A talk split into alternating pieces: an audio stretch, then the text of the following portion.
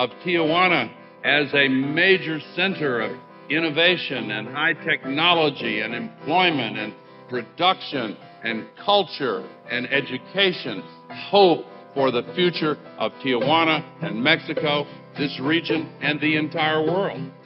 You have done a wonderful thing here, so I congratulate you. In 2010, former U.S. Vice President Al Gore came to Tijuana for an event designed to grab a lot of attention.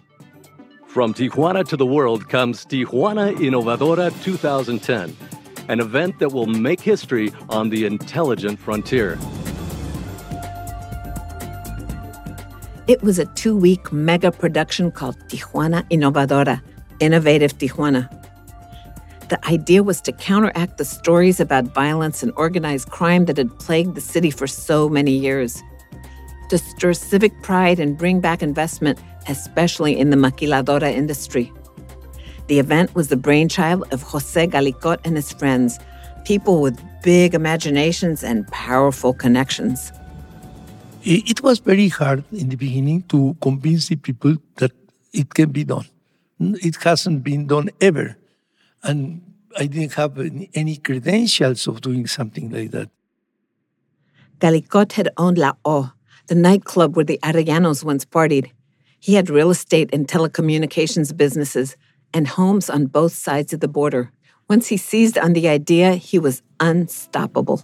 I gave 200 speeches to different, to Kiwanis, to Rotaries.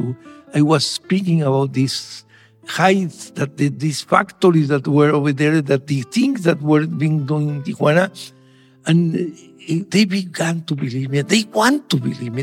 So suddenly, everybody wanted to help me. It's like it's happening again now. Everybody wanted to believe in a dream.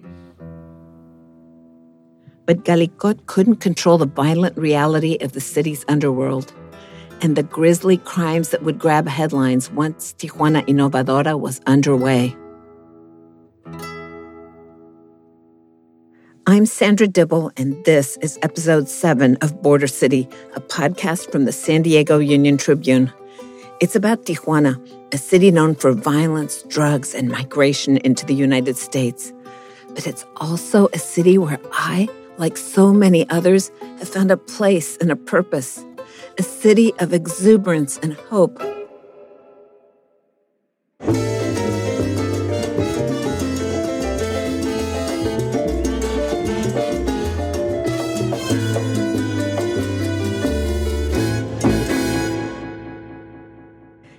Innovadora came as the city was trying to turn a corner, when it seemed like the drug violence might finally be brought under control. I'd covered image campaigns here before, efforts often led by Galicot himself. But this was on a scale I'd never seen. It had the feel of a huge pep rally with Galicot as chief cheerleader. Celebrities flew in to speak at the CECUT, the city's beloved cultural center. Al Gore, Mexican billionaire Carlos Slim, retired CNN anchor Larry King. The idea was to expose Tijuanenses to new ideas and world-known personalities, and to have the personalities spread positive messages about the city. So I promise you one thing. I will talk about Tijuana. That's Larry King speaking during Innovadora.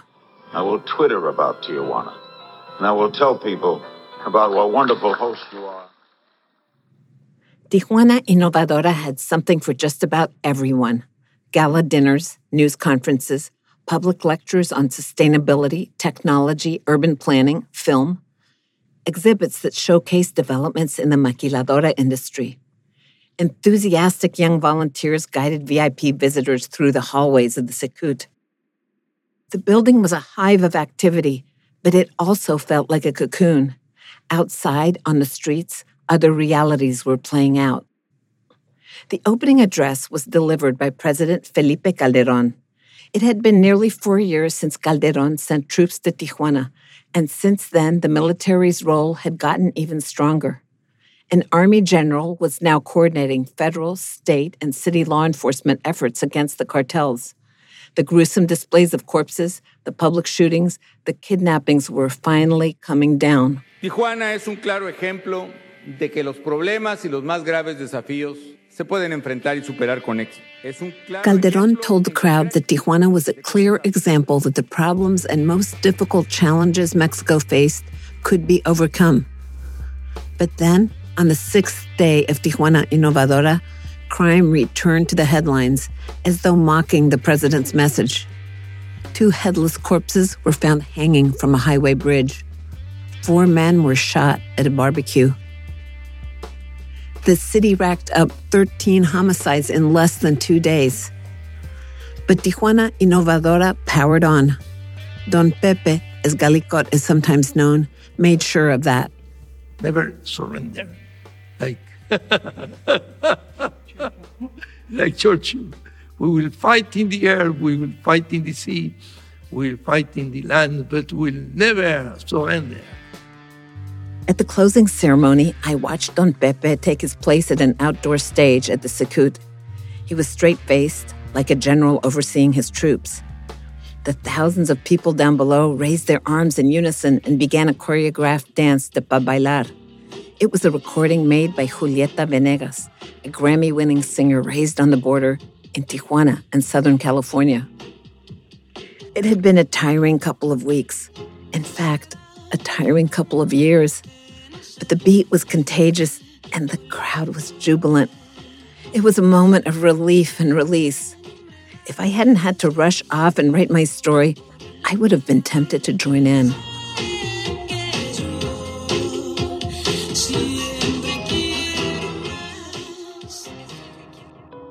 When I first came to the border, Tijuana was a well-known corridor for migrants heading to the U.S. But by 2010, illegal immigration from Mexico had fallen to its lowest levels in decades. There were several reasons for this. U.S. jobs had dried up during the recession. Mexico's birth rate had fallen, so families were smaller. And the country's economy had grown. There was less pressure to migrate. Now, the flow of migrants shifted. Tijuana became a major corridor for Mexicans leaving the U.S. and heading south. Some were going home voluntarily. They had lost their U.S. jobs.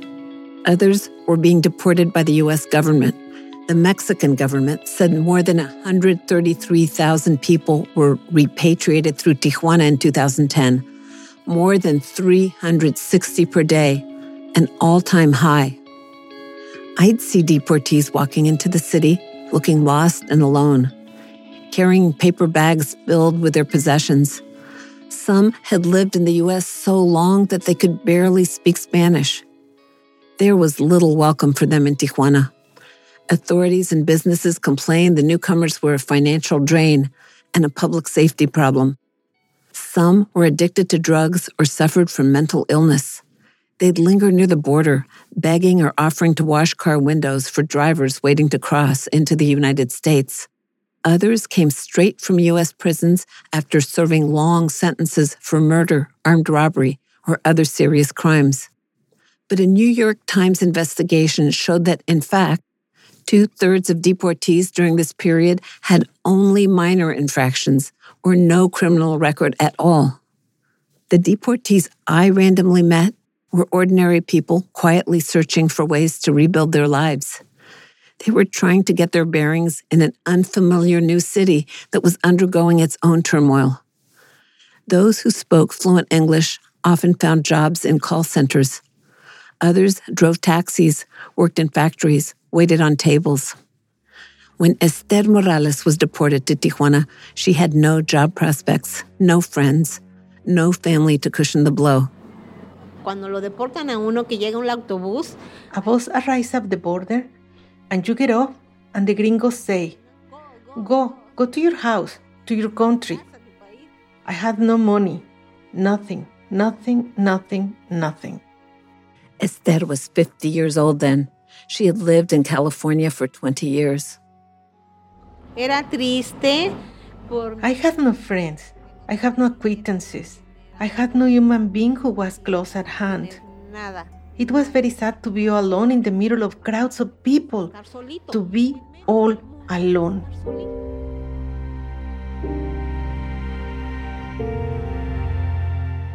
Esther had lived outside Los Angeles in a community so heavily Latino that she got by without learning much English. She worked in factories and restaurants to support herself and her U.S.-born daughter. But then, in 2008, she was deported. She tried to return a few months later. She was desperate to get back to her child, but she was caught and sentenced to 27 months in a federal prison for illegal reentry. Then she was deported again. This time, she resolved to stay in Mexico for good. But instead of returning to her hometown in Oaxaca, she settled in Tijuana, as close as she could get to her teenage daughter.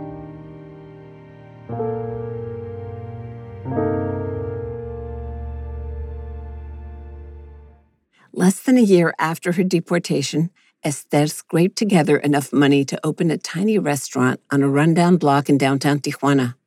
It had 2 tables and colorful murals. She cooked the food herself as her customers watched. She was a small, fierce presence in her white chef's jacket. Thoughts of her daughter, left in the care of family and friends in California, kept her going. Y me daba tristeza. El presente que yo ya no estaba con ella. I'd see my present situation and I'd crumble with sadness, but I'd also pick myself up. I didn't want to burden her with my sadness. I wanted to fight and keep what little we had. That was my strength that allowed me to keep going and leave behind that immense sadness.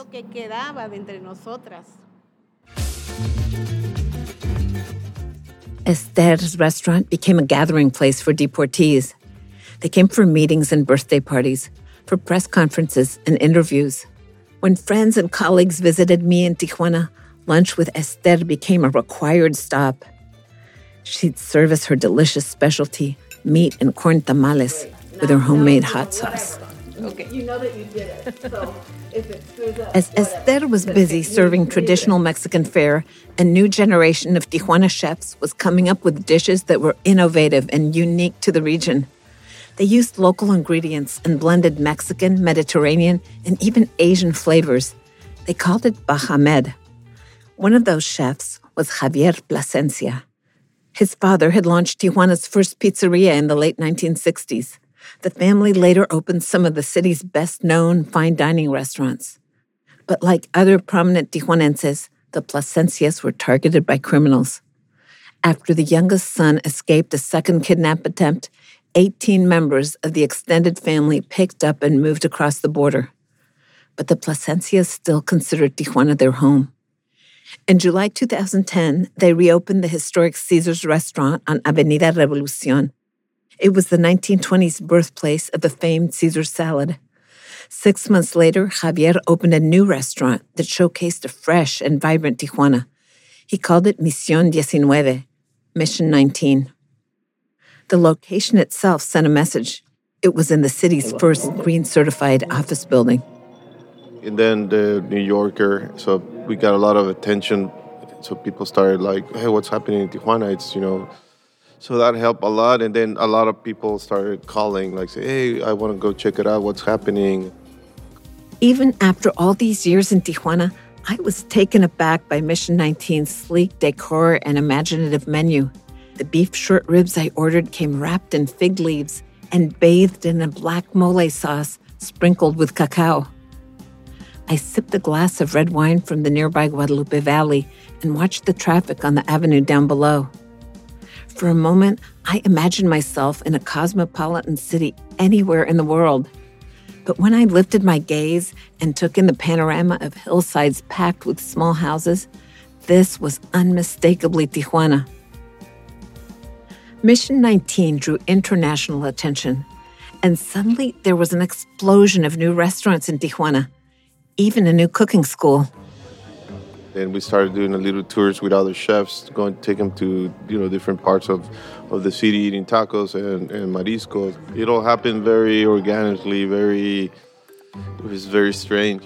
We always had great food here. We always had the taqueros and everything, but it just became like from day to night a big boom. International food celebrities began recommending visits to Tijuana, as Anthony Bourdain did on a trip to San Diego. where would you go or what would you eat when you're here? Because I've got to go out to dinner tonight, right, and I don't know where to go. No disrespect to San Diego. There's a lot of great restaurants here, a lot of really fine restaurants. I personally would drive over to Tijuana, and I'd go to Misión 19, Javier Plasencia's place, and that will rock your world. Tijuana's story wasn't just violence anymore. It was food.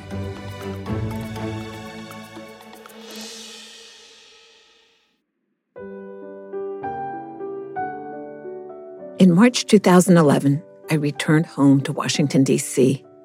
Everywhere I looked, I saw signs of spring. Bunches of purple crocuses and yellow daffodils, multicolored rows of tulips. The cherry trees were about to bloom. Washington had always been my haven, but this time its beauty felt almost cruel. My mother had been diagnosed with uterine cancer. She was 87 years old and determined to maintain her independence. The next few months were a blur. I was with her during visits with the surgeon, in the waiting room during the operation. There was recovery, then a complication. I held her hand as she moaned in pain and had to go back on the operating table. After weeks at her side, I returned to the border, but it felt excruciating to be away. I headed back to Washington as often as I could. My brothers checked in on her regularly. Philo and his family had returned from Rome and were living nearby in McLean, Virginia. Charles lived an hour away in Baltimore with his partner. But I was the only daughter. If my mother wasn't okay, then I wasn't either. It was like an invisible, unbreakable cord. More than ever, I questioned my move so far away. I called my mother every day. I wrote incessant messages to her, the doctor, my brothers, her friends, my friends, her neighbors. But I didn't move back. I had a job, a growing circle of friends. I was building a life of my own. After 17 years living and working on both sides of the border, I was starting to belong.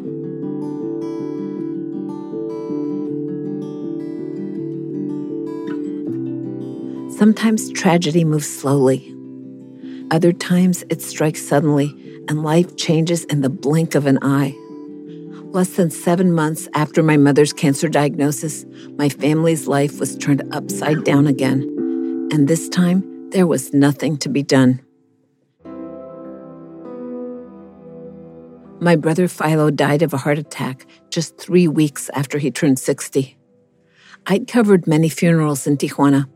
I'd taken careful note of the caskets with honor guards, the prayers, the altars filled with wreaths of flowers. But now I was part of a family torn by grief, and I felt small and lost. The funeral was held on a warm day in Washington's historic Georgetown neighborhood. The chapel of Holy Trinity Church was packed with Philo's colleagues. Many were high-ranking diplomats who had come to mourn one of their own. Friends spoke of Philo's integrity, his sharp wit, his love for his wife and daughters. I didn't share my own private memories of the boy who climbed trees with me, the teenager who sang folk music in the basement and studied guitar, the scholar who read the classics.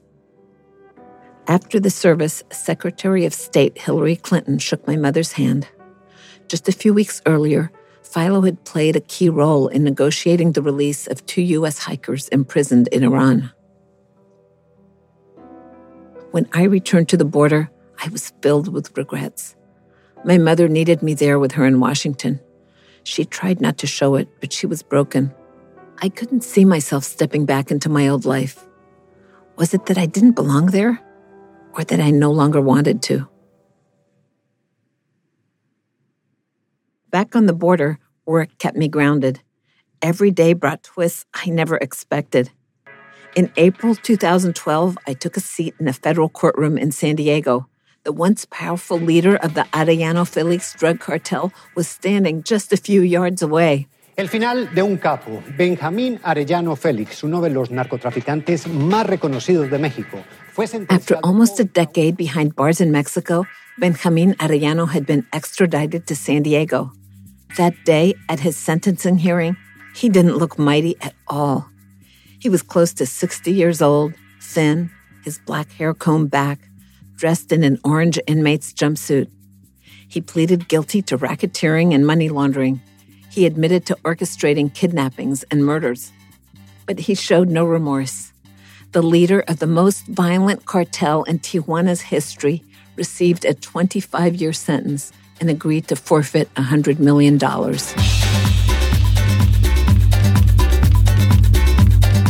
By now, Benjamin's brother Ramón was dead. His brother Francisco Javier, El Tigrillo, had been caught while deep-sea fishing and was serving a life sentence in the United States. Another brother was in custody in Mexico and fighting extradition to the U.S.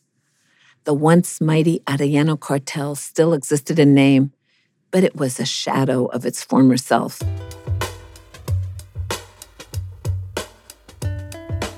By now, the underworld's bloody battle for control of the Tijuana drug corridor had quieted down, and Arellano nephew, Fernando Sanchez, was trying to hold together the remnants of his family's business. But the Sinaloa cartel was now in control. In 2012, there were half as many homicides as in 2008. Kidnappings were all but unheard of. The gruesome displays of bodies had ceased. So had the shootouts on busy streets. Why the drop in violence? Local leaders pointed to the efforts of military and civilian law enforcement agencies and the staunch support of the city's residents. Finally, the years of effort had paid off. But David Shirk said something less visible and more powerful was at play. He's the University of San Diego professor who studies organized crime in Mexico. The official narrative that somehow the police, the military, government officials, and civil society all wound up working together and cooperating and just solving the problem doesn't fit. It doesn't fit the facts. Shirk says the violence dropped because the cartels were no longer battling each other. Just as the Arellanos had once held the Tijuana Plaza in their grip, now Sinaloa was in control. When the Sinaloa cartel finally took over and appeared to achieve dominance in Tijuana, things calmed down. And it's very plausible that the dominant organization is able to calm things down, in part because they are working with corrupt authorities.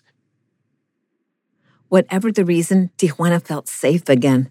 People crowded into restaurants, bars, movie theaters, cultural events. The city's vibrant nightlife picked up. In July 2012, I strolled down Avenida Revolución towards Pasaje Rodriguez. That's the passageway local artists restored a couple of years ago. As I stepped closer, I could see light coming from the covered alley. I heard strains of guitar. Inside, clusters of people were sipping wine and talking in the stalls that had been transformed into miniature art galleries. The scene on that warm Friday night filled me with wonder. After so much darkness, here was more proof that a new Tijuana was emerging, a Tijuana that was hopeful, vibrant, and suffused with light. As the city relaxed, I relaxed too, especially on weekends. On Saturday mornings, I'd head for the CECUT, carrying a pair of leather-soled shoes that glided easily on a polished wooden floor. I was learning something new. It's called Danzón.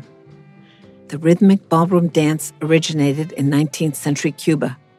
It migrated to Mexico's Yucatan Peninsula, then spread to Veracruz and eventually Mexico City. It's had a resurgence in recent years, reaching as far as Tijuana. It is elegant, formal, old-fashioned, surprisingly playful, impossibly romantic, and utterly absorbing.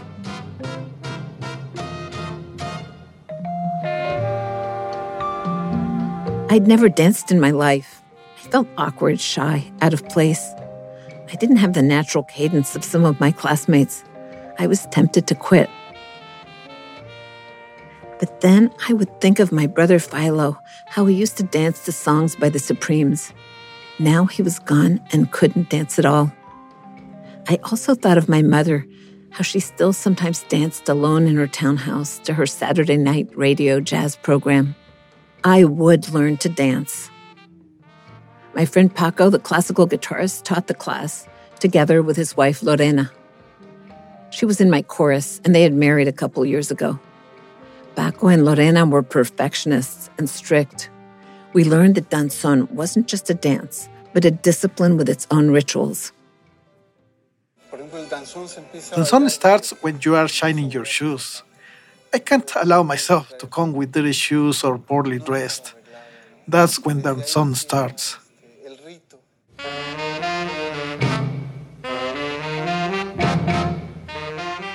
I loved my fellow students. Some were born in Tijuana, but most migrated here from other parts of Mexico. The routine and discipline offered us certainty and community, and the sheer beauty of not just listening to music, but moving to it with another person was something I'd never imagined. For all its restrictions, Danzón felt strangely liberating. My visits to Washington, D.C. were growing sadder. My strong, outgoing, outspoken mother seemed so fragile. She fell. She leaned on me as she walked. But with every last bit of strength in her, she refused to leave the house that she loved. In December 2013, I returned for what would be my last visit with her. She was 91 years old, and she had decided her life was over. She wanted to die at home, with her music, with her memories and her flowers, with her two surviving children by her side. She stopped eating. She called friends to say goodbye. We listened to Bach cantatas, and I held her hand. She suddenly spoke Greek, one of her childhood languages. She smiled when I told her she was the best mother I could have imagined. So I said it again. Friends sent bouquets of flowers, and her bedroom bloomed like a garden, even though it was January and snowing heavily as she took her last breath. Outside, the streets, the branches of trees, the rooftops of houses, everything had turned white.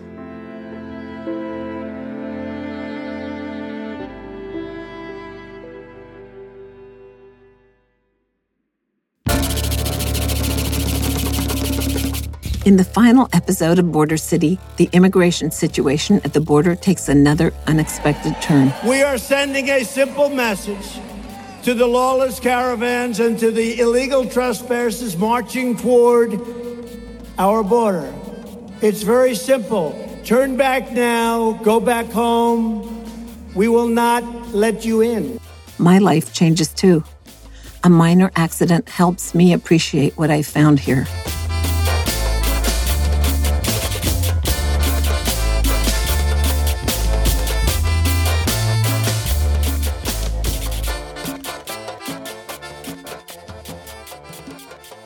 Border City was reported, written, and created by me, Sandra Dibble. Susan White was my editor and co-creator.